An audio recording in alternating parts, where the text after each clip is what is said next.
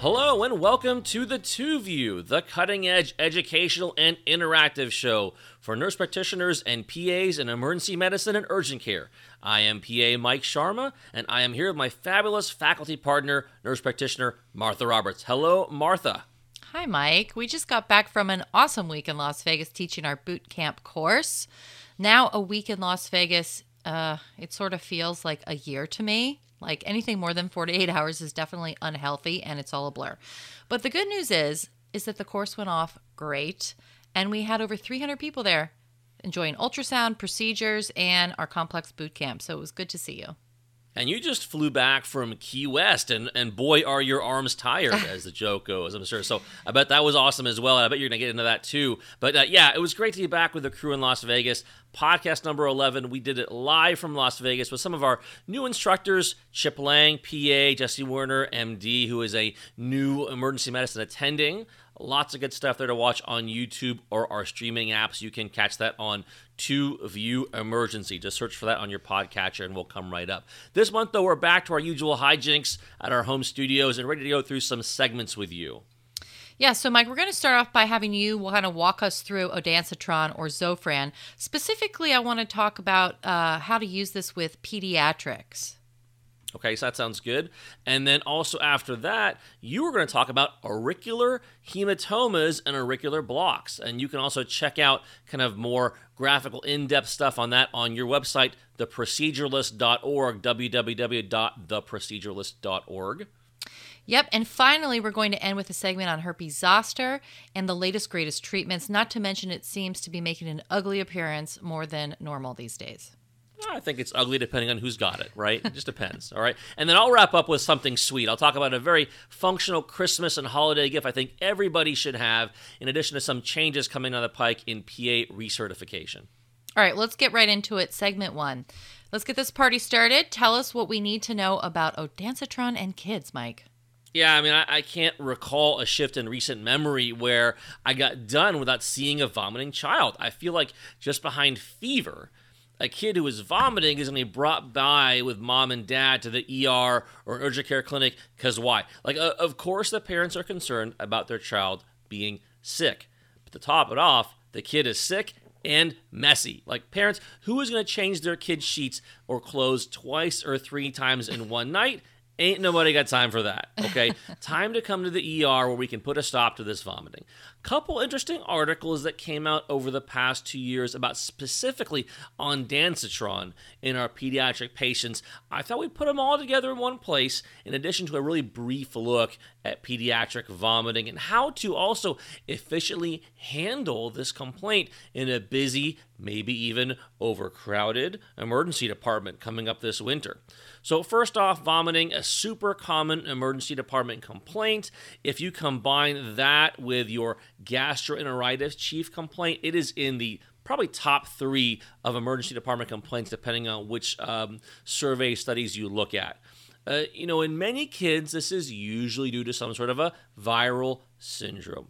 But just like I talk about in adults during our boot camp course and not writing off vomiting as something benign, you just treat with antiemetic and you're done with vomiting, I think we have to be really careful about writing off pediatric vomiting. I mean, we're going to see 5, 50, 100, 1,000 kids with benign vomiting and probably diarrhea that's probably going to resolve in a day or two.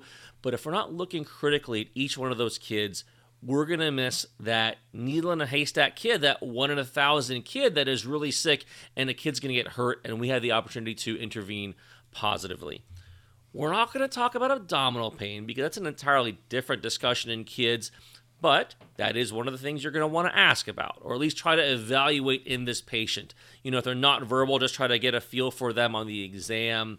I like to sometimes have the mom push on the kid's belly instead of me because I feel like sometimes I just there's anxiety about me pushing, and so I like to have mom, you know, subtly push and see if the kid has a problem with that. Maybe that's a way to figure that out. All right. How about the color of the vomiting? We use these classic phrases like bilious vomiting or non bilious vomiting. Well, Bilious vomiting is usually the bad kind of vomiting, and that vomiting is either bright yellow or green in color. Hematemesis, that's also concerning. But then the question is is that blood? Or is that like the red jello the kids got before they came in? So hard to say there. That's something you got to assess here. How about length of vomiting? Most of my pediatric patients, again, we can't, we only have so many sheets we can put in the washing machine. So usually these kids are coming in after less than a day of vomiting. But if the patient's coming in and mom and dad say, this is day three, or we went somewhere else, we got ondansetron, and that failed, we're still having vomiting, we're concerned, that should make you put on your thinking cap a little bit here and make sure there is not some more um, you know harmful cause of vomiting most kids these harmless reasons for vomiting they're ending after a day or two okay General presentation is really important. Most folks are worried about dehydration even after one episode of vomiting. It's like, oh my gosh, I think he's dehydrated. Let's put an IV into this person and give him fluids. But as we know, enteral rehydration is often best, right? And so if a kid can enterally hydrate, PO rehydrate, that's what we want. But if I look at a kid and they are truly lethargic or truly irritable I get worried. Like, I have a face that scares children. I was born that way. That's how God made me. I can't help it. But after a while, you pick out the kids that are not just scared of you as a clinician, but like they're extraordinarily fussy. They're truly irritable. And that makes me kind of like t- sit up and take notice.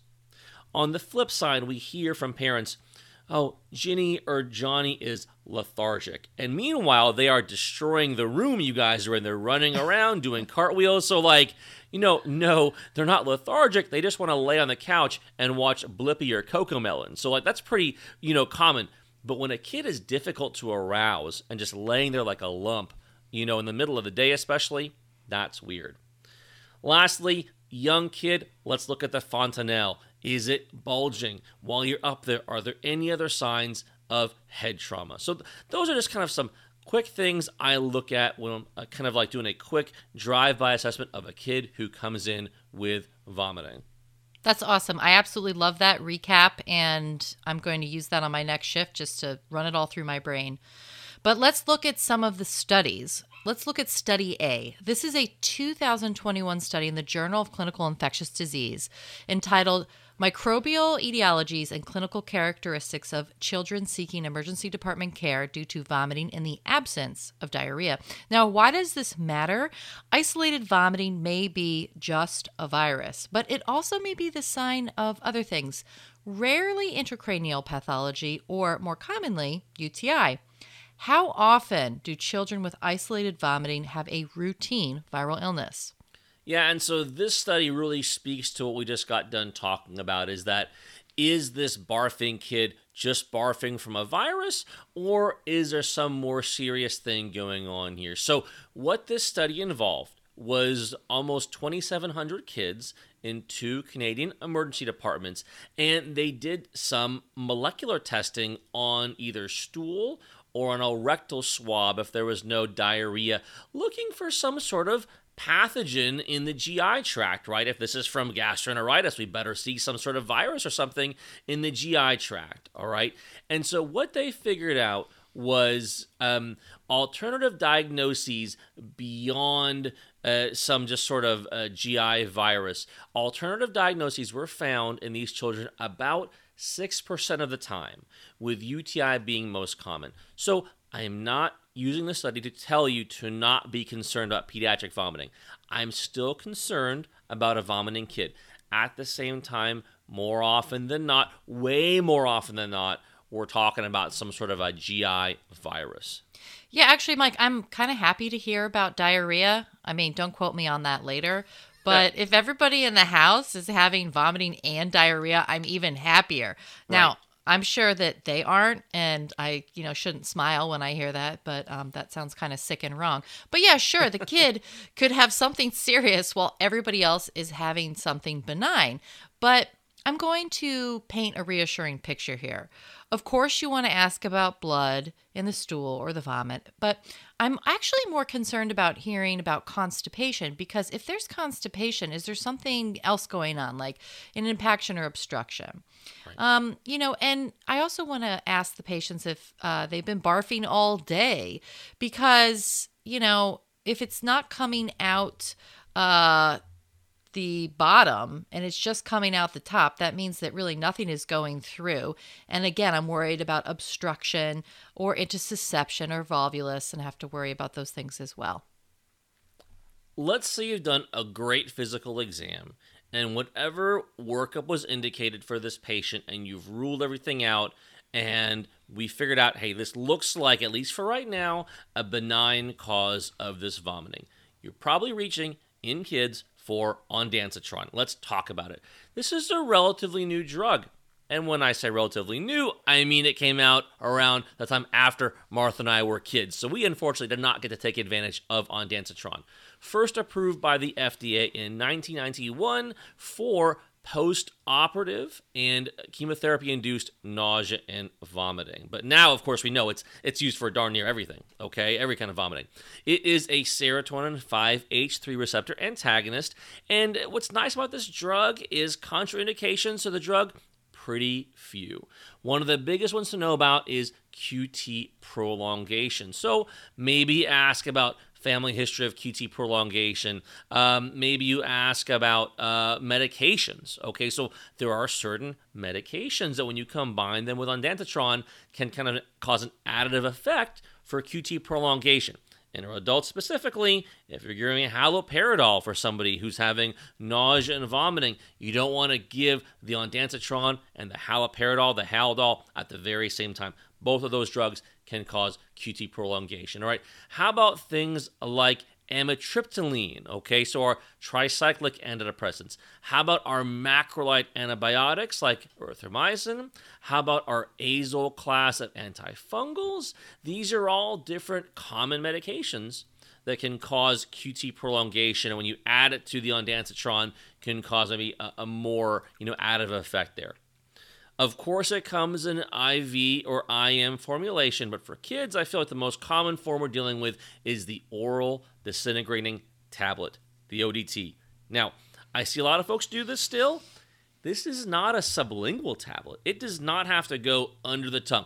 Just get it in there somehow, right? So, little kids, especially these tablets are so small, right? If you're dealing with a four milligram tablet, usually, if it's a smaller kid, so dosing, let's talk dosing real quick, right? So, I like to, uh, my, my ballpark dosing is this if the kid is between 8 and 15 kilos, I give them a two milligram tablet, usually a half of those four milligram tablets. If they're 15 to 30 kilos, give them four milligram tablets. 30 and above kilos, you can give them eight. But I'll be honest, I usually don't even give adults eight. I usually stop at four for adults. And so, really, it's a decision with me about I don't use it. I use two milligrams if they're between eight and 15 keys, and above 15, I give them the four. That's generally how I do it. And if you use, you got a kid who's kind of like not really compliant, just have the parent get that tablet and like just rub it. Rub it against the kid's gums and cheeks. It's going to melt away. The kid will swallow his saliva and down the hatch it goes. Yeah, you know, I gave one of these to Ellie once, and I kind of just like threw it down the back of her throat. And she was like, eh, eh, "I'm choking on it." I'm like, "No, you're not. It's already gone. Don't worry about it." These things just they're like rapid fire. All right, so personally, I have a really low bar for reaching for ondansetron at least one time for my child in the emergency department, whether it's mine or yours, to give them some comfort. These are horrible sensations to feel nauseous, um, but you know, I think why is it important that we want to give this drug, you know, kind of quickly here?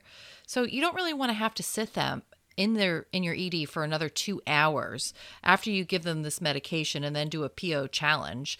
Um, I mean, can you really just give them this med, Mike, and then kind of wish them out the door? You know, I think that really early on we're taught about the the magical PO challenge, like how important it is that if someone comes in and they say that they were vomiting before they came in, then well they got to make sure before they leave they are not vomiting. And I've come to kind of change my outlook upon that over the years.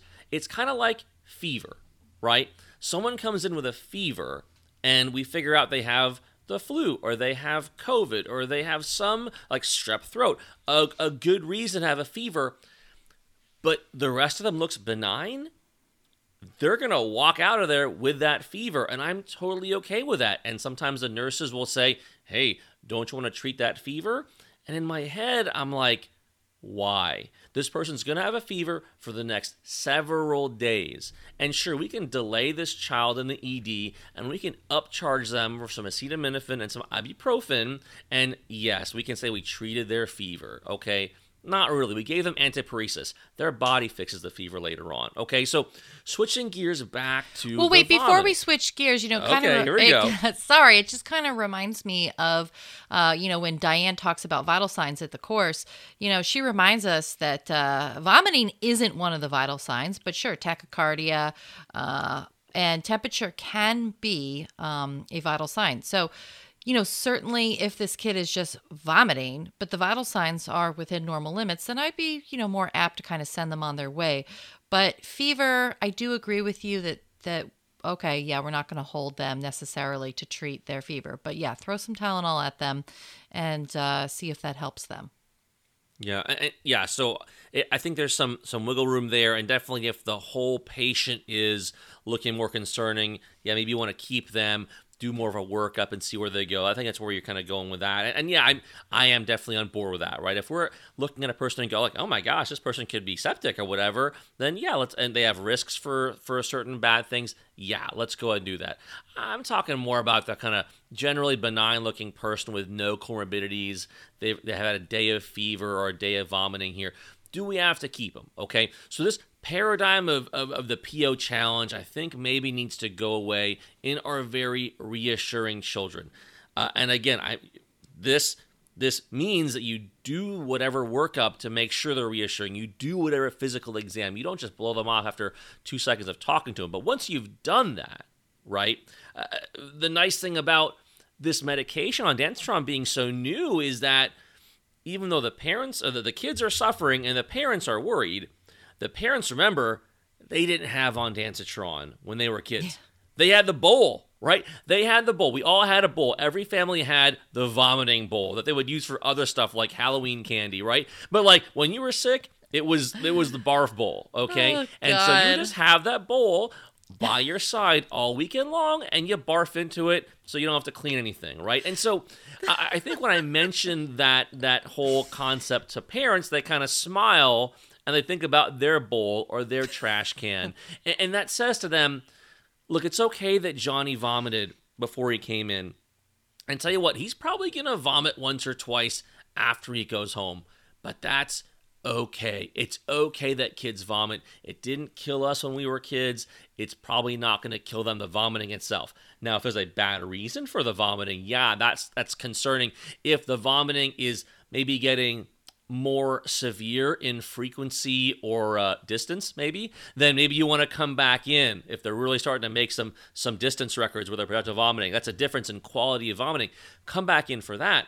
If if you can't stop vomiting after two days for our, our grade school kids, if they haven't stopped vomiting after 24 hours for our toddlers, then you come in for that duration but but one more episode of vomiting or two at home within 24 hours, I think it's okay. And if that's okay, then why are we keeping folks in the emergency department to, to what? To, okay, we're going to do a PO challenge. We're going to give them Zofran. I'm going to order the Zofran, and maybe in half an hour to an hour, they finally get the Zofran. Okay. And then in a half an hour, it's kicked in.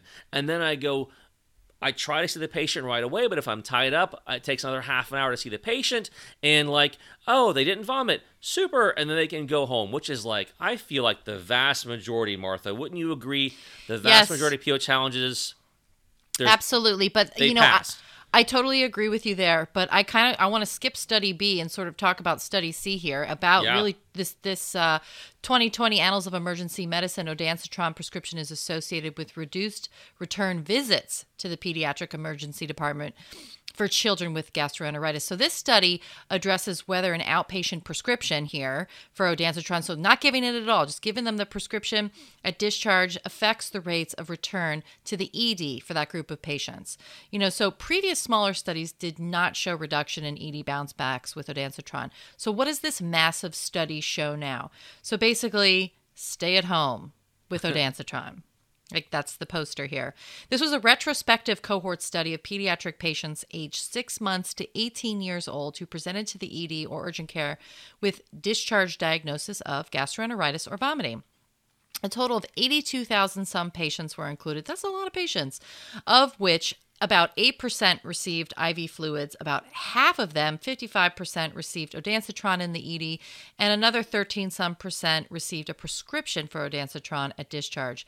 Within a 72 hour period, 3,000, 4,000 some patients here returned to the ED. That's only about 4% here. Receiving a prescription for ondansetron significantly reduced the odds of a return visit.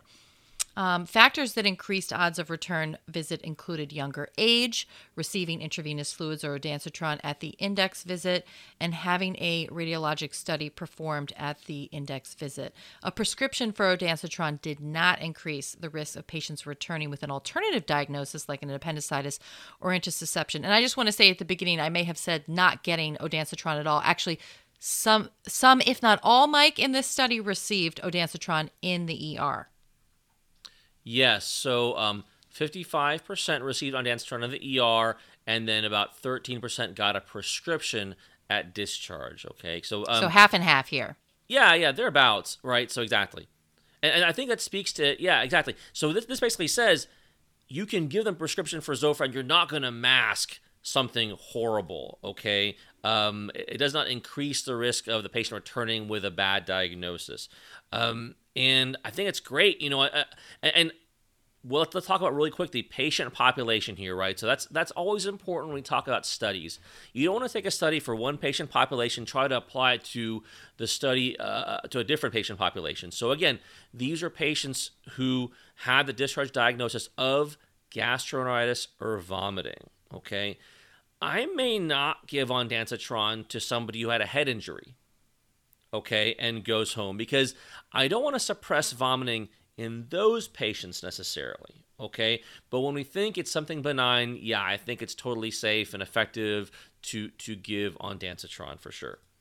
Um, I think in the end, if I could kind of sum up what we're trying to say here on ondansetron is, let's really work on individualizing our treatment of vomiting children. Do we keep every kid for a PO challenge who is coming with a chief complaint of vomiting. I really don't think you have to, especially with what I'm hearing about emergency departments all over the country right now. People boarding in the emergency department because they can't go upstairs, people stuck in the waiting room for 5, 10, 15, 20 hours here. You know, like we have to keep on working on ways we can maximize our efficiency um, with this. And that uh, absolutely does not mean we are taking the burden off of administration or other leadership to help us do our job. No, like they bear their own responsibility. I don't think we had to fix stuff that's not within uh, our power to fix, but this is something we within our, within our power to fix. We can fix how long we keep a kid after we've done initial evaluation. Can a kid go home and they can do a PO challenge at home? And if you are really sick, you come back. I think that's just as good about as doing a PO challenge in the emergency department. It cuts down on a, a, an occupied bed or a vomiting kid in the waiting room here. I think it's a win-win-win for us as clinicians, the other patients in the waiting room, and and the department as a whole here. So really tailor it to how the kid looks. If they need to stay for a PO challenge, if they're that sick, maybe you should just go and get like for me, it's like either they go or they're going to stay for not just a PO challenge, but also probably some labs, okay, and uh, oral rehydration therapy in the ED. We won't go too deep into that right now, but we are going to include in the show notes, and those are at 2view.fireside.fm. That's the number 2view.fireside.fm a great pathway from the Children's Hospital of Philadelphia, one of our favorite children's hospitals, I'd say. Yeah. Great pathway there about how do you handle the vomiting kid and what is this oral rehydration therapy. This is the main way I'm rehydrating kids in the ED. And that's basically mom or dad is syringe feeding into the mouth a mix of Pedialyte and water or Gatorade and water. A great patient and parent oriented video there to give to parents and great information for us as clinicians about oral rehydration therapy and how that's just as good as sticking a needle into some kid to rehydrate them because we all Yeah. rehydrate better, better by PO. Links will You be know- in the show notes. You know, that's uh, how we bonded in Las Vegas. You syringe fed me. I, I held you in my lap and, I And stroked your hair and syringe fed you Pedialyte. Oh my gosh, that's terrible. oh, that was that was a good time, Mike. Anyway, so as we go from one orifice to another, let's move on to the ear, where we still might see some things come out of it: blood, pus, cerumen, bugs, something else. Uh, let's talk about auricular hematomas. So I'm gonna we're gonna break this up into two parts. And essentially, it's kind of hard, as as we know, to talk about procedures without this visual visual aid here. But I created a, another blog listing with a video that you can take a look at on your own time. Now, auricular hematomas and auricular blocks are not something that we see or do um, very often. So I'm going to jump right into it. I had a great case recently. I wanted to share it with you. Let's break it down. A person's ear is not only important for hearing, it's a cosmetic nightmare if it's destroyed. So it turns out people really care if the ear looks bad. Yes, it's right next to their face. It takes a lot of time, patience, understanding of the ear anatomy, and knowing how to treat complications or trauma to the ear and the and the pain in that sensitive area. There are many different types of skin layers and shapes and sizes of the ear, including cartilage, which can be difficult to work with or around. And I've seen some dog bites. I've seen some really bad trauma from falls. I've even seen a horse bite to the ear. I've seen mm. a lot of really interesting things. But hematomas, especially traumatic hematomas, can cause a lot of damage. I'll take a hematoma to the ear over a laceration of the ear any day of the week. Those are my most miserable suturing jobs was when someone cut their ear up. It's just such a it's a mess with how the tissue is there. Well, part of that is just the structure of the ear. It's designed to funnel sounds into the middle and the inner ear, of course. All those nooks and crannies and shapes and folds are there for a purpose, okay? We've got the pinna, that's the outer upper ear, and it's got this ridge of cartilage covered by skin that kind of funnels into the external auditory canal. It's really just an amazing testament to the ear. Good on you, ear, for doing such a good job on funneling sound in there. You can imagine how any disruption of the form of the ear will affect its function and affect one's hearing.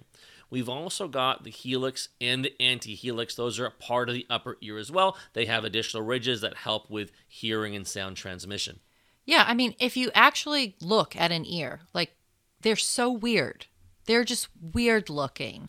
And I think it's really important to review the anatomy. I put some pictures up in the video as well, just so you know what you're talking about. So if you do talk to ENT, you can accurately describe where the issue is on the ear. They will truly appreciate that. This so sounds just, like uh, what a patient, you know, comes in intoxicated to the ED and is like, yeah, uh, intoxicated talk like, have you ever like looked at an ear, man? like that sounds like where we're going with this. I promise we're both sober here. Oh goodness. All right, yeah, we we're not in Vegas anymore. So, but also just another interesting bit of trivia about the ear, the tragus, although some use it as a fashion forward piece uh uh, place, excuse me, to pierce. It's actually used to help protect the entrance of the ear and direct sounds into the ear. Amazing. There's so the small prominent eminence of the external ear. It's in front of the concha and it projects backwards over the meatus, and you could often see hair in that spot. Its name actually means goat in Latin. So it's supposed to represent that tuft of hair like a goat's beard, which I think is really interesting because the tragus faces rearwards, excuse me, backwards here. The pointed back. What where Posteriorly. Yeah, posterior. Basically, that's how we hear sounds from behind us and distinguish what's in front and what's in back. So I just thought that was really cool. Shout out to the tragus. Okay, I like it. The lobe itself, that's at the bottom of the ear. You can have some, like a, a separated lobe or a lobe that connects to the, the bottom of the ear. That's a very different tissue, as you know. Sometimes a bit easier to suture repair than the upper portion of the ear for sure. It's got its own challenges, though. That's just a little reminder of the structures of the ear and how important they all are. And again, when there is some sort of a disruption here, there are definitely issues and ways we need to address those issues. Right. So, speaking of mangled here, if things get messed up, let's talk actually about the auricular hematoma itself. This is a collection of blood underneath the skin there of the ear, and it usually occurs secondary to trauma, but it can also come from an infection or other insult to the area. Um, so, just remember that any auricular deformity in general that can happen, it can turn into something called cauliflower ear. And it literally looks like cauliflower. That's how it gets its name. It just looks puffy and weird and it never heals correctly. So, when you're dealing with an auricular hematoma, you need to think that possibly this could happen to a patient. It's important to recognize and drain the collection early since a persistent hematoma can induce cartilage destruction with subsequent deformity of the ear or cauliflower ear. And you know, there can be other issues with the ear that don't involve hematomas, like perichondritis, affections behind the ear, like mastoiditis. Of course, we're going to talk about our classic otitis media, otitis externa. But for right now, let's keep it on track. Let's talk about auricular hematomas some more. Right. So let's dig a little deeper here. The treatment of auricular hematomas involves the drainage and the evacuation of the hematoma, either at the bedside or they might even take these to the operating room. ENT can get aggressive about them if they're persistent or really bad. And they often will accumulate. I've seen it a few times, especially in this last case that I had. So, to prevent reaccumulation, it's important that we talk about placing a bolster dressing post drainage to basically block that potential space that the hematoma can reform into. And Obviously, you're consulting with ENT or plastic surgery. That's beneficial. They can help give recommendations regarding diagnosis, management, and follow up. And sometimes, like this last case, ENT will admit their own patient to their service. What? I know it was crazy. There was a standing ovation. It was amazing. but but every every subspecialty at um, San Fran General is fantastic. Everybody is absolutely wonderful there. I have never seen a greater uh, workmanship and female work. What is the word here? Work. I'm having trouble with words today. Collegiality between all the men and women that work there. It's fantastic. So let that be inspiring to you. Nice. I'm inspired. I sit inspired. Okay. Very good. Let's move on to the next part of talking about this the procedural pearl about both the drainage that we were talking about here, but also getting ready to drain the auricular block. Let's start for talk. That's my turn to have some problems with my voice. Let's first start talking about the basics of doing the blocking of the ear. And there is a great video. Martha's demonstrating that on www.theproceduralist.org uh, on a patient who has an auricular hematoma and she's getting ready to drain it. Okay. Um, of course, you've also got the procedural pause while we're talking about Martha and procedures here. So, the procedural pause on Emergency Medicine News, her and Dr. Jim Roberts wrote almost 10 years of columns on procedures in the ER, videos, evidence based practice here. Of course, you can also go to the uh, granddaddy Roberts and Hedges clinical procedures in emergency medicine and acute care. Martha does videos for the book and has contributed tons of images to help you know what to do. I think we have a new uh, edition coming out yep. in the next couple of year or two, right? Yep, I'm picking up Jim uh, next week, and we're getting uh, a whole layout done here at the house. So nice. Uh, we, we're really excited about that. So I love procedures. It's it's the one thing that I feel like when I you know I keep saying I can do something and help someone. It's really great. Um, but the basic keys to this particular procedure of doing a good auricular block are to one, prep the patient well, meaning lay, have them lay down comfortable, and two, have excellent lighting and know your landmarks. The rest is just putting lidocaine in the right spots. Now, remember, the skin is incredibly thin around the ear, it's very sensitive. So, my clinical pearl first is to clean and then mark with a marking pen the sites that you're going to do the block. Do not guess when you get up there. You have everything already prepared. Set aside at least 10 to 15 minutes to do this block and don't be answering your phone or pages. Okay, quick question here. I, am terrified of marking skin and then tattooing the patient if I inject like through the mark. So, like, what are, uh, I want to get to the nitty gritty because I think it'll help some people here listening. So, are you marking the skin with like a skin pen and then you're going to uh, inject through the adjacent skin, or what are you doing there? So everybody is different. Um, to answer your question directly, I do use a skin marking pen that comes in the kit. Right. However, Uh, I always make my mark and then go right above it on the body. Mm. So I, you know, some people might make their mark and go distally. Like, just always have a plan of where you're going to go. Make sense? Yeah. Okay. Yeah. yeah.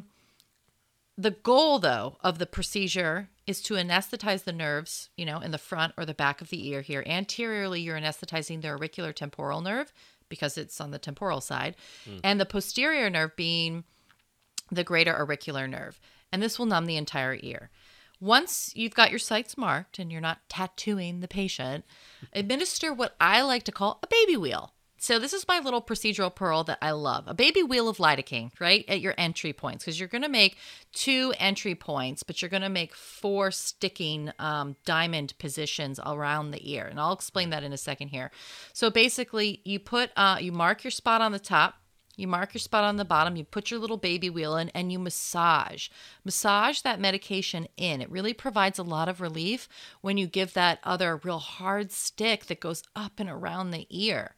So let's talk about those four main areas of injection. Like I said, in reality, it's just two spots, but you must numb the ear in a full diamond shape to get the block to be effective. Now remember that the diamond shape where the top of the ear is the top point of the diamond and the lobe or bottom of the ear is the bottom portion of the diamond. And again, we'll show you some of those great videos online. But right now, whether you're driving or sitting at a desk, just reach up and grab your earlobe. And just behind that, I got my headphones. Okay, well, you can still kind of shimmy your finger in behind your earlobe here. All right. And then that's your first entry point there of the bottom of the diamond. And this is the posterior sulcus. So you can make your little baby wheal of lidocaine there. And then at the top, find the very top of your ear here. Okay. And put, and then about one centimeter just above that. Okay. And that's where you're going to make your second mark. And you're going to put your needle in and basically inject about two to three mLs of lidocaine on each side to fully encompass the ear using a 25 or 27 gauge needle, super small, um, and have that full 10 ml syringe of lidocaine prepped and ready before you go in. I actually prefer to use a separate TB syringe needle filled, filled with the lido to give my baby wheals, which is, I do that frequently for a lot of things. I even do it for IVs if I'm doing ultrasound guided IVs, and there's a lot of really great literature on that. But again, I'm going to show you some pictures and videos online. Go ahead and check those out. Another key is to stay tight, tight around the ear. Tight around the ear, meaning truly outlining the ear in that diamond shape with your lidocaine as you anesthetize the area. And you're letting that sit for like what, 15 minutes or so after you do that block?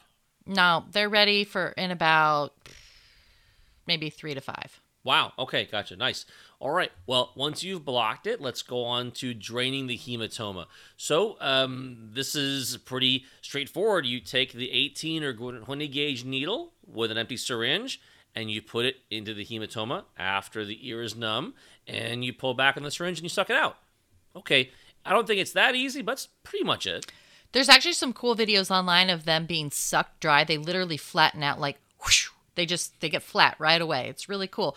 But unfortunately, those are the ones that reaccumulate pretty often. So the second way, Mike, for more stubborn or persistent hematomas is to do an incision and drainage and simply make an incision around or next to the hematoma to allow it to drain. And the key to doing this uh, cosmetic procedure well is to follow, again, two simple concepts. The first one being that you understand and recognize the body's natural folds and creases, structures, and curvatures, specifically for auricular blocks and drainage, because creating entry sites for incision and drainage can leave the area damaged or scarred. And when you make an incision to the ear for an I&D, stay along that inner crease, just within the helix, if that's where it is, and keep the incision small, but not too small that the hematoma won't drain. Second, be familiar with Langer lines. Langer's lines. That's L A N G E R apostrophe S or skin tension lines. So do a search for Langer's lines online and you can see where they are in the body. It's like a map. They're very complex in the face, but super important to know. Knowing the direction of these lines within the specific area of the skin is important for operations, particularly cosmetic surgery, but we also things on the body, and you should be mindful of these simple concepts. If a surgeon has a choice about what direction to place an incision, he or she may choose to cut in the direction of Langer's lines. Incisions made parallel to these lines may heal better and produce less scarring than those cut across. Conversely, incisions perpendicular to these lines have a tendency to pucker and remain obvious, and although sometimes this is unavoidable.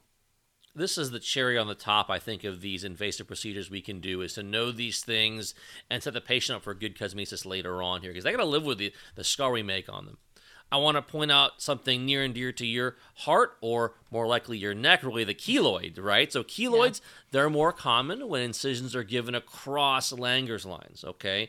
Um, and so, when you say across, we're talking about perpendicular. That's when we're getting the, the more likely to have keloid. Is that correct? Yeah. Yes. Okay. So um, sometimes you're just not going to know the direction of those those collagen fibers because there are some like individual differences in certain regions of the body, but you should at least know the general trends and be mindful of the trends where the most common uh, orientations are those Langer's lines. So check them out. Look online. Um, you can just kind of Google or otherwise search for Langer's lines, and um, maybe you save that on your phone, like save it in a little folder on your uh, Google Drive or Microsoft Cloud, and that way you can kind of quickly refer back to it the next time you're going to do something invasive. Yeah, you know, actually, I remember um, the uh, attending and the resident came in to talk to me about my scar, and they actually said that they made the first incision, quote, the wrong way. That was reassuring and, to hear. And they were concerned because there was one larger spot on my neck that basically was just cut open. And then, of course, the additional uh, you know, slitting of the throat with the scalpel. So they said, you know, we're kind of a little bit worried we had to put some extra sutures in there, but you'll be fine. Turns out Nope, been dealing with that keloid for a very, very long time. Mm. Very painful steroid injections. I've even used topical um, uh, tacrolimus on it. Anyway, it doesn't matter. I'm fine. I'm alive, and I got rid of that tumor, and that's all I care about. But finally, I want to talk about the most important part of draining a large auricular hematoma. The most important part is adding this bolster to prevent reaccumulation. And I call this an ear sandwich, basically, surrounding the ear with pressure on the front and the back with this packaging so the hematoma hematoma can't reaccumulate. I can't stress this enough. If it's not done correctly, all that time and effort you put into making the ear look good or fixed is completely wasted. And I've seen patients return even with what we thought was a good bolster. So basically, put something soft and wet moist gauze or Xeroform on the hematoma itself in a tight wad where it was, and then place something behind the ear, again, ear sandwich. And we will come up with some photos here on the uh, uh, website you can take a look at to look at bolsters. And check out Michelle Lin's version. She's uh, at UCSF, really wonderful that she does her blog as well. And she gets super fancy and uses a plaster, like kind of mold for the ear. It's really cool. So take a look at that. You can also just use the gauze in form too. Lastly, something a lot of people forget is to give this patient pain medication. So that nerve block is going to wear off. Your job is definitely not done. If you've done an auricular block, expect to have the patient in severe throbbing ear pain about three to four hours or less after the procedure. So I like to mix a little lidocaine with bupivacaine to prolong the effects for my anesthesia for the block, but everyone tolerates that block differently there are uh, if there are no other contraindications and you plan to deliver the pain medication orally in a timely manner you can get that in there. However, why not give a dose of Toradol or maybe a little morphine or Dilaudid if they're coming out of that? I mean, that it's so painful. It, it, there's just nothing you you can't put your hand on it to soothe it. There's nothing you can do. It's a horrible, horrible pain. So combine your medications. Um, the acetaminophen and ibuprofens are really good, and of course the opioids if you need to go that way. All right, yeah, I'm all about the multimodal analgesia. One of my favorite phrases here. Let's go ahead and give them two different pain medications. Why not? It's okay to do that. Okay. Well, um, you know, of course, consultation with ENT very important. Make sure the patient is aware of that outpatient follow up with ENT, knows the plan and what to do. Um, you know, in rare situations, I feel like people will need admission for uh, monitoring and pain control, just depending on, on how uncomfortable they are. And it's important to just check back in with ENT prior to uh, the discharge if they've been involved. You know, like if you bring them in early and you do the procedure, you're going to discharge them here. You can go and drop a message again to them and say, hey, uh, we got it straight. We're about to discharge them. Please expect them in your office pretty shortly. Make sure everyone's clear about when the next appointment is scheduled. It's nice if they can walk out of there. A lot of a lot of ERs have these services now where you can leave the ER and know when your next outpatient appointment at a specialist is scheduled. We're doing that with orthopedics. In our ED, I really think it improves um, that connection to the specialty care. We did it because we had a lot of folks that were not making it to ortho and having problems. So if you can figure that out for ENT, for rectal hematomas, all the better. Yep. Okay. so, segment four, our last segment, zoster. All right. Finally, we're ending here. There seems to be an influx in herpes zoster shingles recently. Let's remind ourselves what shingles or zoster is and why it happens in the first place. At the end of this segment, we are going to answer some really hot topic questions that people always ask about shingles, and we're going to give you some evidence based support. You know, like is it contagious? How long are the symptoms? Can you get it twice, etc. So stay tuned for that last little bit of Q and A. Okay. As we know, chicken pox, herpes zoster, caused by the same varicella zoster virus, also known as human herpes virus number three. Chickenpox is your acute primary infection uh, phase of the virus. Herpes zoster shingles is that reactivation of the virus from the latent phase. This reactivation can be for a lot of reasons, okay? Sometimes there's like a, just a response to stress in the body, some sort of immunocompromised state, or sometimes bad luck. Sometimes the cause is completely idiopathic. We have no idea why the shingles popped out. Yeah, when I was young, Mike, you know, I tell the story at boot camp. My mother took me to a chickenpox party. Uh, it was hmm. very rude, but um, there were parents that did this. They put all their sick kids together to share the virus, and I know it's crazy, um, and that's what my mom did, and we've we've gotten over that. But anyways, I went to the chickenpox party. I got the chickenpox really badly. I had it on my face, on my tongue, in my mouth, on the bottom of my feet, all over my nose. It was horrible. Um, and now we have a vaccine for the chickenpox, and that helps prevent cases of both chickenpox and the latent form of this herpes virus, shingles. But for me, um, personally, just experiencing my own case of shingles, thanks, mom. Thanks, mom, a lot. Yeah, and not to mention that there are some severe complications of chickenpox as well. People get hospitalized. People have like permanent problems, neurological problems from this. So it's not just about um, getting rid of that discomfort from the acute phase and the shingles down the road. Let's talk more about that rash of zoster, the reactivation. It can happen anywhere in the body. Commonly, what we're dealing with is a rash in one or two adjacent dermatomes. So it's a localized reaction. Usually it's on the trunk, on a thoracic dermatome. Usually does not cross the body's midline. If it does, it's just a very a millimeter or a couple millimeters, centimeters here, not very far across that midline. Because you can have some kind of interweaving of your dermatomal nerve fibers there. Less commonly and more seriously, the rash can be more widespread and affect three or more dermatomes. This is called disseminated zoster, and this generally occurs only in people with, you know, compromised or otherwise suppressed immune systems. That can be difficult to distinguish from varicella. So if you see, you know, the zoster rash, you really want to make sure you understand like have you had this before? You know, kind of count, eyeball your dermatomes and make sure this is not a bigger region than it should be with just your localized zoster. Usually the rash is painful, itchy, or tingly the symptoms may be there before the rash shows up. So they may complain of just come to the ER because they've got this pain. They have no idea why. And then they go home and have their zoster rash.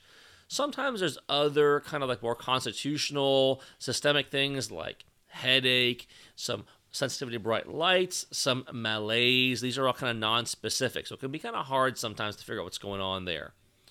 Eventually, the rash erupts and you get a cluster of vesicles, so little bubbles here. And over the course of three to five days, these continue to form and then they dry out and then they crust over. After about two to four weeks, they are pretty well all healed up. There can be some permanent pigmentation changes and scarring on the sins and some patients have pain that lasts for months after the infection, this post herpetic neuralgia. My poor mom is suffering from that a little bit right now, and she's kind of going through um, this complication and trying to figure out how she deals with that post herpetic pain. Um, and the definition of that is having pain for more than 90 days. Nine zero days after the rash onset. This post herpetic neuralgia can last for weeks, months, even for years, and be really uncomfortable too. Um, the risk of having post herpetic neuralgia increases with age. So, older adults, like my mom, are more likely to have longer lasting, more severe pain. approximately 10 to 13% of people 60 years of age and older with zoster will get post herpetic neuralgia. Pretty rare though in people younger, younger than 40 years old. Okay. Other predictors of whether or not someone may get this or not is the level of their initial pain with the acute phase and the size of their acute rash. Yeah, so we'll post some pictures here of my personal experience with shingles recently. Um, I've had a pretty stressful year. I know a lot of other people have, and I really think that that is what brought this out. I just, between Vegas and working day night rotation, and just, oh man, it's been really tough. Um, I will show you these pictures. I noticed something called Hutchinson sign, where I started to get the shingles uh, on my nose. And I remember having chickenpox really bad on my face and in my mouth and on my tongue. And then you you can see from some of these pictures, um, I had some flattening of the nasolabial fold. Then I developed a, a sore on my mouth and in my lip and inside up under my upper lip. Oh, it was just absolutely terrible. But the reason why I bring this up is because there can be permanent blindness from ocular shingles, and it's a true emergency if you see it. And shingles on the face can be super dangerous. So, lucky for me, I literally felt this numbness and tingling kind of come on, and then it like erupted. And I started, I knew what it was right away and got my treatment. And we'll talk about treatment in a minute. But uh, the dermatome basically is expressing that of the of that uh, the fibers of that specific nerve. And most of the skin you know is it's innervated by these spinal nerves but the face receives cutaneous innervation from the cranial nerve the trigeminal nerve. Um, the trigeminal nerve or the fifth cranial nerve is the largest cranial nerve in the body. It gives rise to three divisions of branches. We've known as the ophthalmic division is v1 maxillary v2 and mandibular division is v3 which they can provide innervation um, for sensory and skin on the face. So, if you look at these color divisions of V1, V2, and V3 branches, you can determine what area of zoster has attacked based on that localization of the rash. In regards to ophthalmic herpes zoster, the V1 division is most commonly involved in the herpes virus infection involving the trigeminal nerve. And when the infection occurs along this division, the vessels can, vesicles can erupt along the branches of the nerves and involve the cornea of the eye. And recognizing this clinically is important because it can lead to very painful corneal ulcers, scarring, blindness. And you should associate any vesicle on the tip of the nose or inside the nose, this Hutchinson sign, with ophthalmic involvement due to their shared innervation. And you may also see dendritic lesions on the slit lamp exam when the eye is stained. Now, we could do a whole talk on ocular shingles, but the key here is recognizing the distribution of the rash and the possible involvement of the eye because close ophthalmological follow up is crucial. And rashes on the face always deserve a solid workup and treatment, and above all else, good history and examination with that slit lamp one of these days I'm gonna see that dendritic pattern, and uh, you'll know. I'm gonna call you because like I've, I've, been waiting. I I see these like suspected ocular shingles cases all the time. As far as you know, you got these lesions to in that V1 distribution, and uh, I, I never quite see it, but I sure do call ophthalmology or make a consult with them because I want ophthalmology to see where this goes. Okay. Well, aside from the face, zoster also attacks the trunk, like we mentioned, the back, the abdomen. Many times patients will have like just kind of vague abdominal or back pain, and, and you're, you're asking them all the things we always ask and trying to pin them into like, is this a GI thing, a musculoskeletal? And nothing ever sorts out, you know, and it's just kind of weird. You kind of discharge them, you're like, well, you have abdominal pain. Come back if you get worse, 8, 12 hours, you know. But, uh, you know, what happens with these patients is after a few days, that goes by, and boom, out comes the rash that ends up being zoster. Yeah. So more and more young people are experiencing shingles. I feel that this illness originally was attacking older populations of patients, but the youngest I've seen Shingles now is in a 27 year old female. So let's mm. talk about treatment.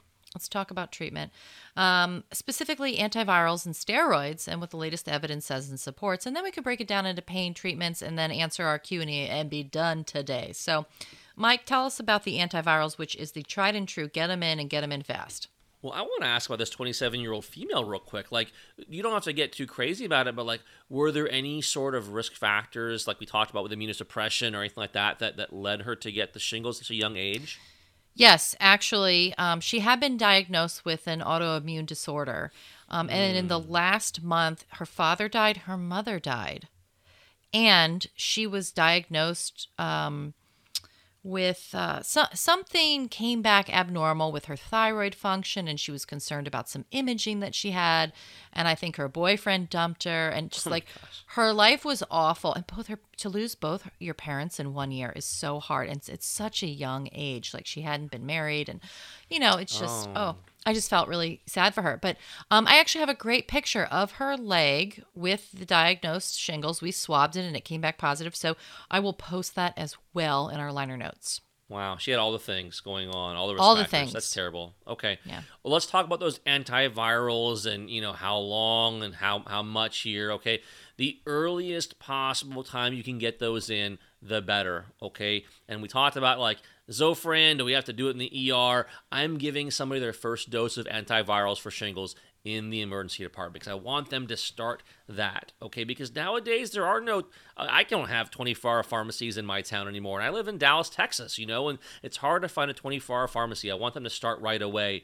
Um, the EMRA guide to antibiotics also has some antivirals in there. They're suggesting oral acyclovir. And so the acyclovir is weight based. You know, it's not necessarily just a straight up milligrams here. Or my personal go to is the valacyclovir. Now, usually for adults, we're talking valacyclovir one gram by mouth three times a day for seven days for our first go at shingles. Um, nowadays, uh, it used to be very expensive, the valacyclovir, but I think for compliance, you go with it because three times a day. You get a coupon from any one of the different prescription saving websites like GoodRx, and, and it's really not much different in price than acyclovir. Famciclovir also is a possibility. That's 500 milligrams by mouth three times a day for seven days. What if you are immunocompromised? Okay, so a lot of immunocompromised patients may need to get IV treatment of antivirals here, or maybe some higher doses of oral antivirals here. But the biggest thing is get them in as soon as possible. Studies show that the sooner they're given, the better the course of the illness, and there are very few side effects from antivirals, even at high doses. So, this might be one of those times where if you kind of think it might be, you just go ahead and err on the side of caution and give them those. Yeah, it's like I walked into work and I had my Valtrex bottle and had been on treatment for a couple of days and I just like hold it up to my mouth and dump it in. They're like, "Do you know how many you're taking?" I'm like, "Doesn't matter." Okay. I'm just getting it in. No, that's not true. I I did take I think um 4 grams my my first day and I honestly yeah, no. I had a little diarrhea and I kind of had a bit of a headache, but otherwise I had no side effects from these super high doses. Wow. So, a word on steroids, yes or no? So, people get really confused about the addition of steroids, and steroids really aren't for the treatment of improving shingles, looking at the studies. Like, it's not really there. So, steroids may help to reduce swelling and inflammation, and a short course of steroid tablets or prednisone may be considered in addition to the antiviral medication. Um, that's to help the pain and maybe speed up the healing of the rash. However, the use of steroids in shingles is controversial, and steroids do not really aid in the overall healing of the zoster, really. But the pain control and inflammatory control can be of great value. And orally administered corticosteroids are commonly used in the treatment of zoster, even though clinical trials have shown variable results. And prednisone used in conjunction with acyclovir or other antivirals has been shown to reduce the pain associated with herpes zoster when looking at some of the literature. The likely mechanism involves decreasing the degree of neuritis caused by the active infection and possibly decreasing the residual damage to the affected nerves. Right. Also, there are some studies that were designed to evaluate the effectiveness of prednisone therapy in preventing post-herpetic neuralgia. Okay, and some studies suggest there was decreased pain at three months and at 12 months past the acute infection. Other studies demonstrated no benefit. Sometimes steroids get added later in the game. Maybe they would have been more effective if started earlier. Um, the is kind of out on this right now. Yeah. And the use of orally administered prednisone is when it's not contraindicated, you know, sure, give that in there. It can help help with the pain, um, despite its questionable use. I mean, I, I took a dose um, a couple doses of prednisone. I don't really think it helped with my pain. I was just in so much pain, and it was my nose. It's really, really awful. But if you're going to give prednisone, consider the following the onset of the illness and rash, age of the patient, the contraindications of giving it, and the level of pain and distribution of the rash. And we know it doesn't really answer your questions about steroids and Zoster, but like I said, in my case, I took it and it didn't really help that much. Eh, so then again, there's your single case study control trial. There's the end of one. Okay, well, more more to follow. Okay, we'll keep them out in the literature for more studies there. Good opportunity for research for some listeners there. What else can we use for pain control? Okay, so we talked about how the pain can anywhere from just itching to excruciating. And sometimes the good old fashioned acetaminophen and ibuprofen are not going to be enough here. Some folks prescribe opioids, but this can be kind of tricky because, oh, as we know, opioids aren't best in treating neuropathic pain. This is neuropathic pain. And so, you know, maybe we need to think about something else here. So, there are topicals, right? So, there's things like lidocaine cream and patches. Caladryl, calamine, capsaicin, you know, and those can be used once the lesions have crusted over, like a little bit later on in the course here. We mentioned kind of prednisone or steroids. It's something to consider. Um, that long term pain, though. So that, that was all acute stuff. How about that post herpetic neuralgia pain, and, and that can last for a long time. We're going to have a link to the American Family Physician Journal in our liner notes twoview.fireside.fm. A great summary of different treatments there. Um, there are other options like tricyclic antidepressants. Careful if you're on ondansetron, remember, and other antidepressants for pain, anticonvulsants like phenytoin. Um, how about gabapentin. We use gabapentin all the time for neuropathic pain, right? So, how about in this one study, we have elderly gabapentin naive subjects, uh, no matter uh, whether they got 200, 400, 600 milligrams per day of gabapentin, uh, there was a moderate benefit in pain relief with minimal side effects at the first three days of treatment.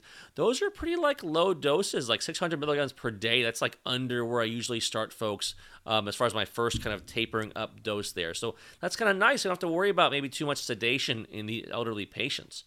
You know, since starting with that minimal dose of 200 mgs per day didn't offer a better reduction of side effects, some clinicians and this study in particular suggests that you go with that 600 milligram dose per day of gabapentin.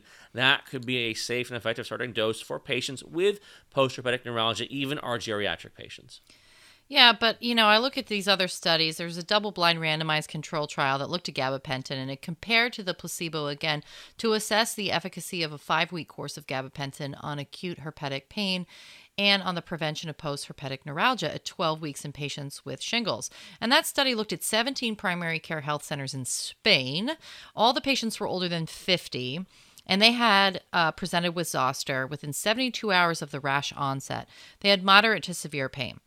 98 patients were randomized to receive gabapentin or placebo, and all the patients received valacyclovir for seven days and analgesics if needed. The treatment period was five weeks, followed by a seven week follow up, and gabapentin was initiated at 300 milligrams a day and gradually titrated to a maximum of 1800 milligrams a day. The main outcome measure was pain at 12 weeks, okay, this post herpetic neuralgia. And looking at the results, patients taking gabapentin reported worse health related quality of life mm. and hmm. poorer sleep quality.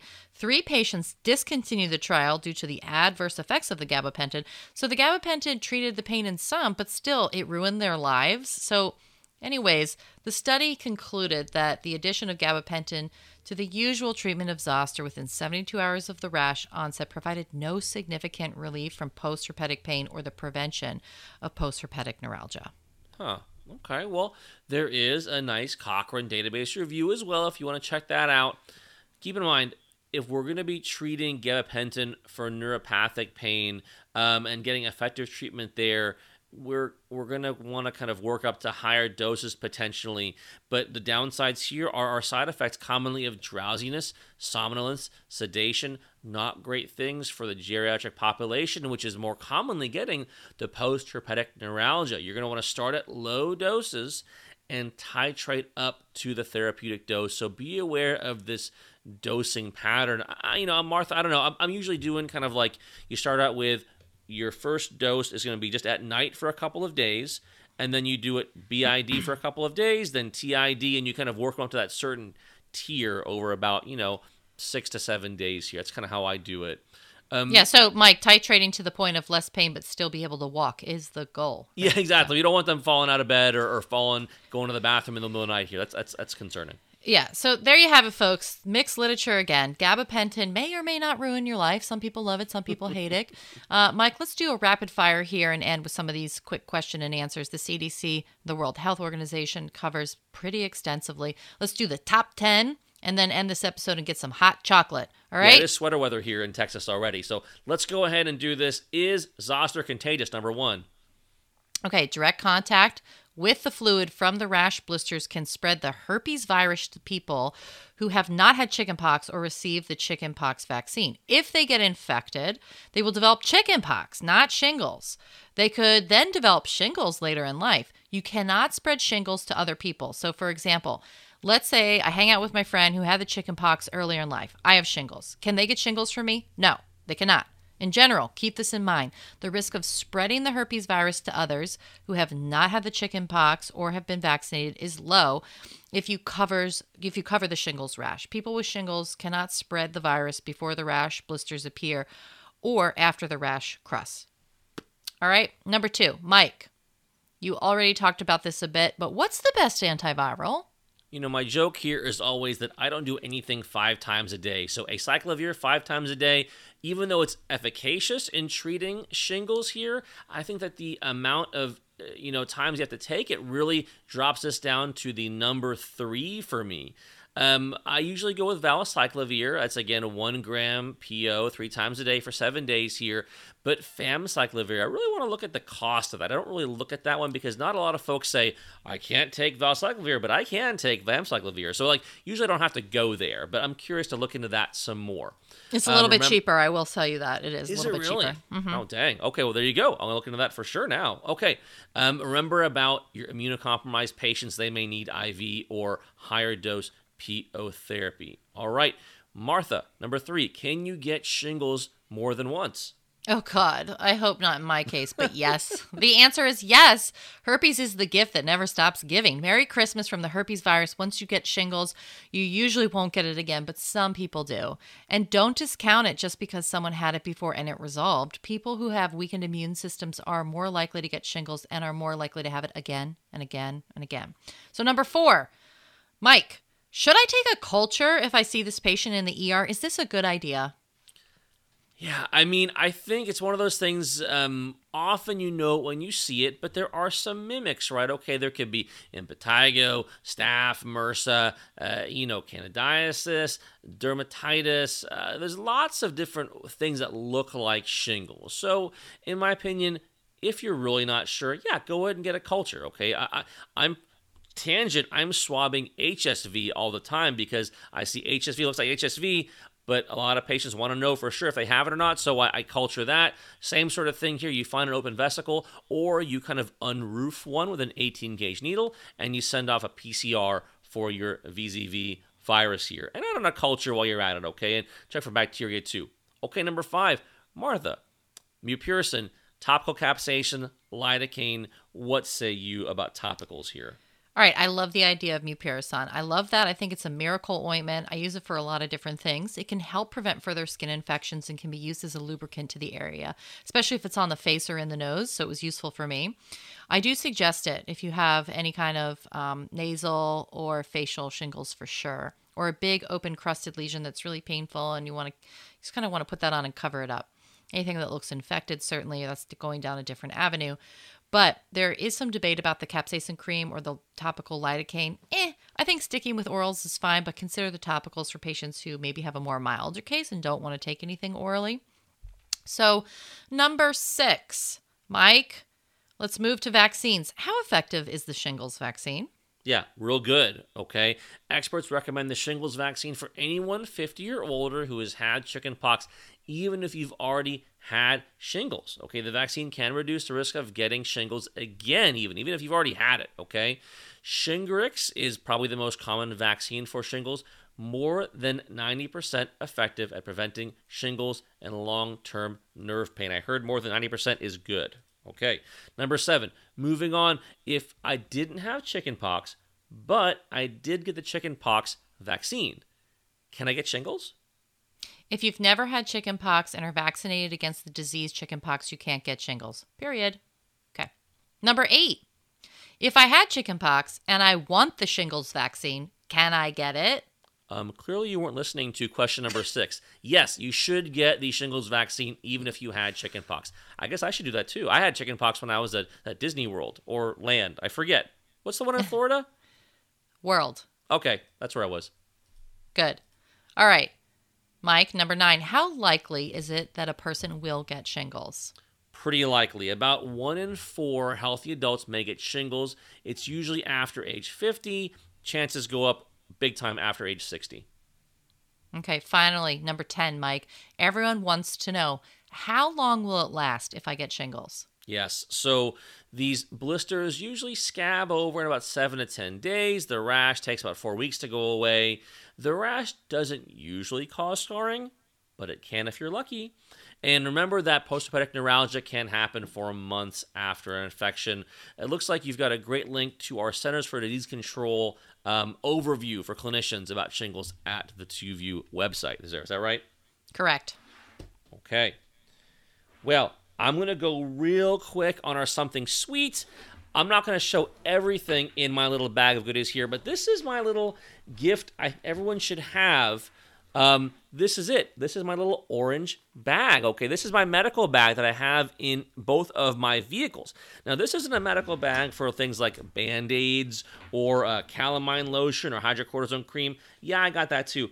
This is, if I get into it really bad, okay? So, this is for bleeding control, all right? I think every one of us should be experts at bystander trauma and bleeding control. I think for every AED we see out there, you should see bleeding control devices next to that AED. So let's just kind of go through what I have here. There's lots of websites you can get these from here. I personally got this bag and all the stuff in it from a place called My Medic. You could go right to the source of a lot of these things called uh, at uh, North American Rescue, but lots of places here. So here's what I've got. Number one here, Martha. What do you think about this? I've got a tourniquet. This is a combat mm-hmm. application tourniquet, the cat tourniquet. Okay. Cool. I like it. All right, and so these are nice because you can put them on yourself one handed. There's other kinds of tourniquets that are good and not so good, so be careful what kind of tourniquet you get. Really look into the studies here. The Soft T is the other one I recommend personally, S O F T T tourniquet here.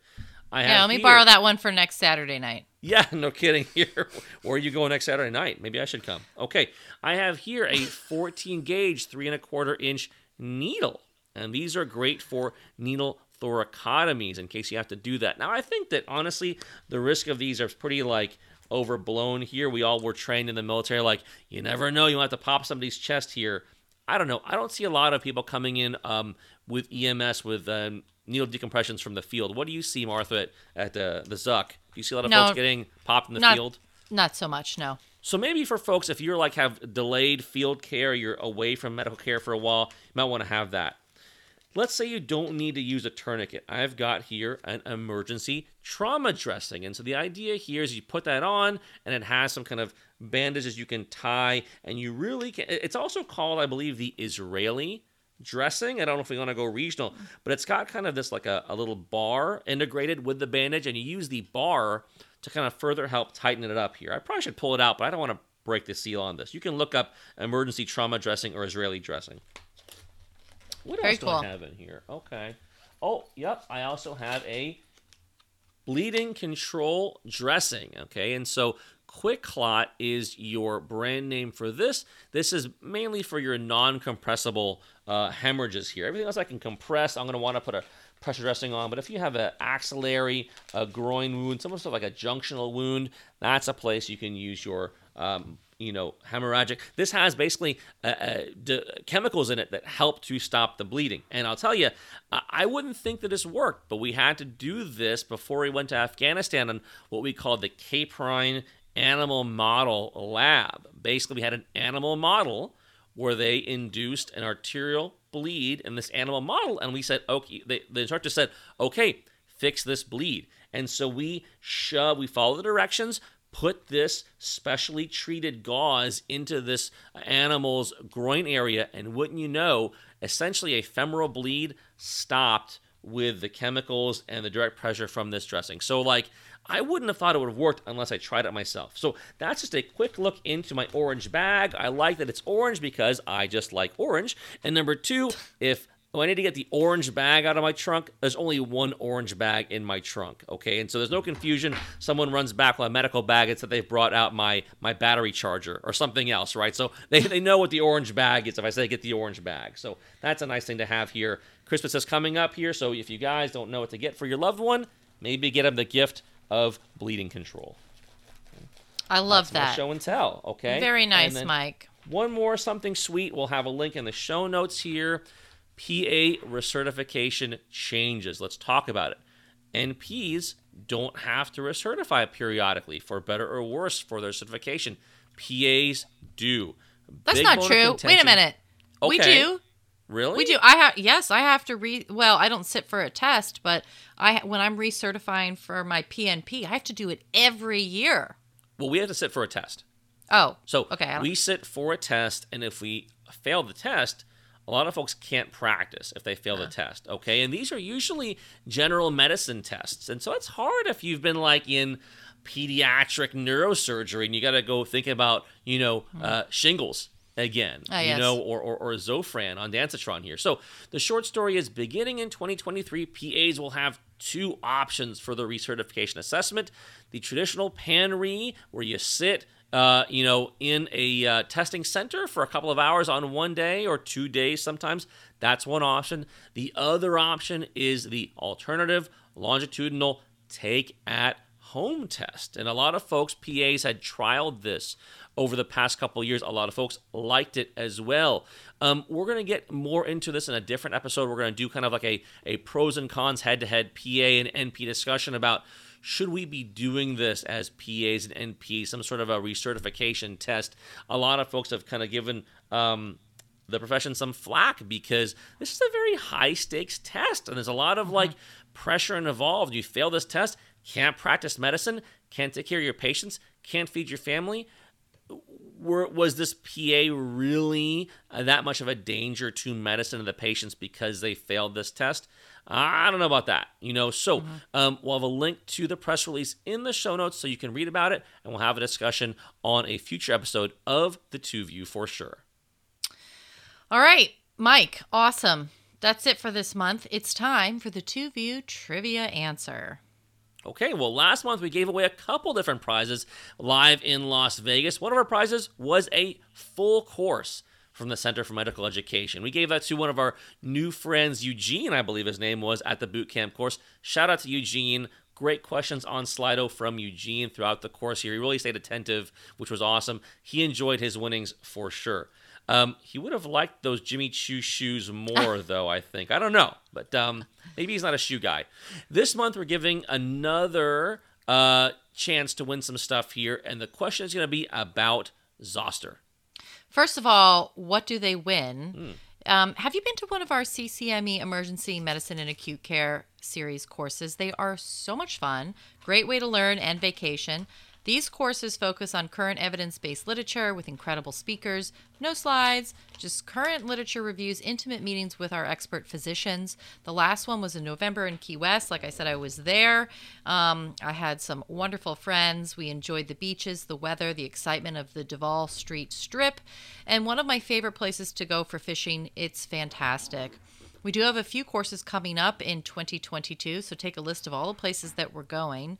And if you're still not ready for in person, we do offer our home study course for that. And if you get this question right, you get 20% off any acute care series course.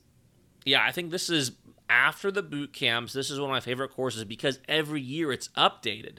Number one. Number two, you're done by noon, and you're in a cool place, usually, Yeah. okay? Always in a cool place. These are all in cool places, okay? So here is that two part question. Um, question Both chickenpox and shingles are caused by the same virus, varicella zoster, VZV. What does varicella mean? And why is it called the chickenpox? That's our two view trivia question. Email your guesses to us at twoviewcast at gmail.com. That's the number two viewcast at gmail.com. And tell us who you want to give a shout out to while you're answering that question. So, for more information about us and our faculty, visit our website featuring all our upcoming courses at www.ccme.org and consider coming to see us in uh, Las Vegas for our next course or one of our acute care series courses. And check out our home study courses as well. We have a pharmacology course, heart course, EKG course, imaging boot camp, and more. So, go ahead and check us out when you get a chance. Thank you for listening to this episode of The Two View. Please do subscribe. Please do rate us on Apple iTunes Podcasts, Google Podcasts, and Spotify. Search for Two View Emergency. That's the number Two View Emergency, and it'll come right up. Ratings help us climb the charts so that other clinicians get some good Two View goodness.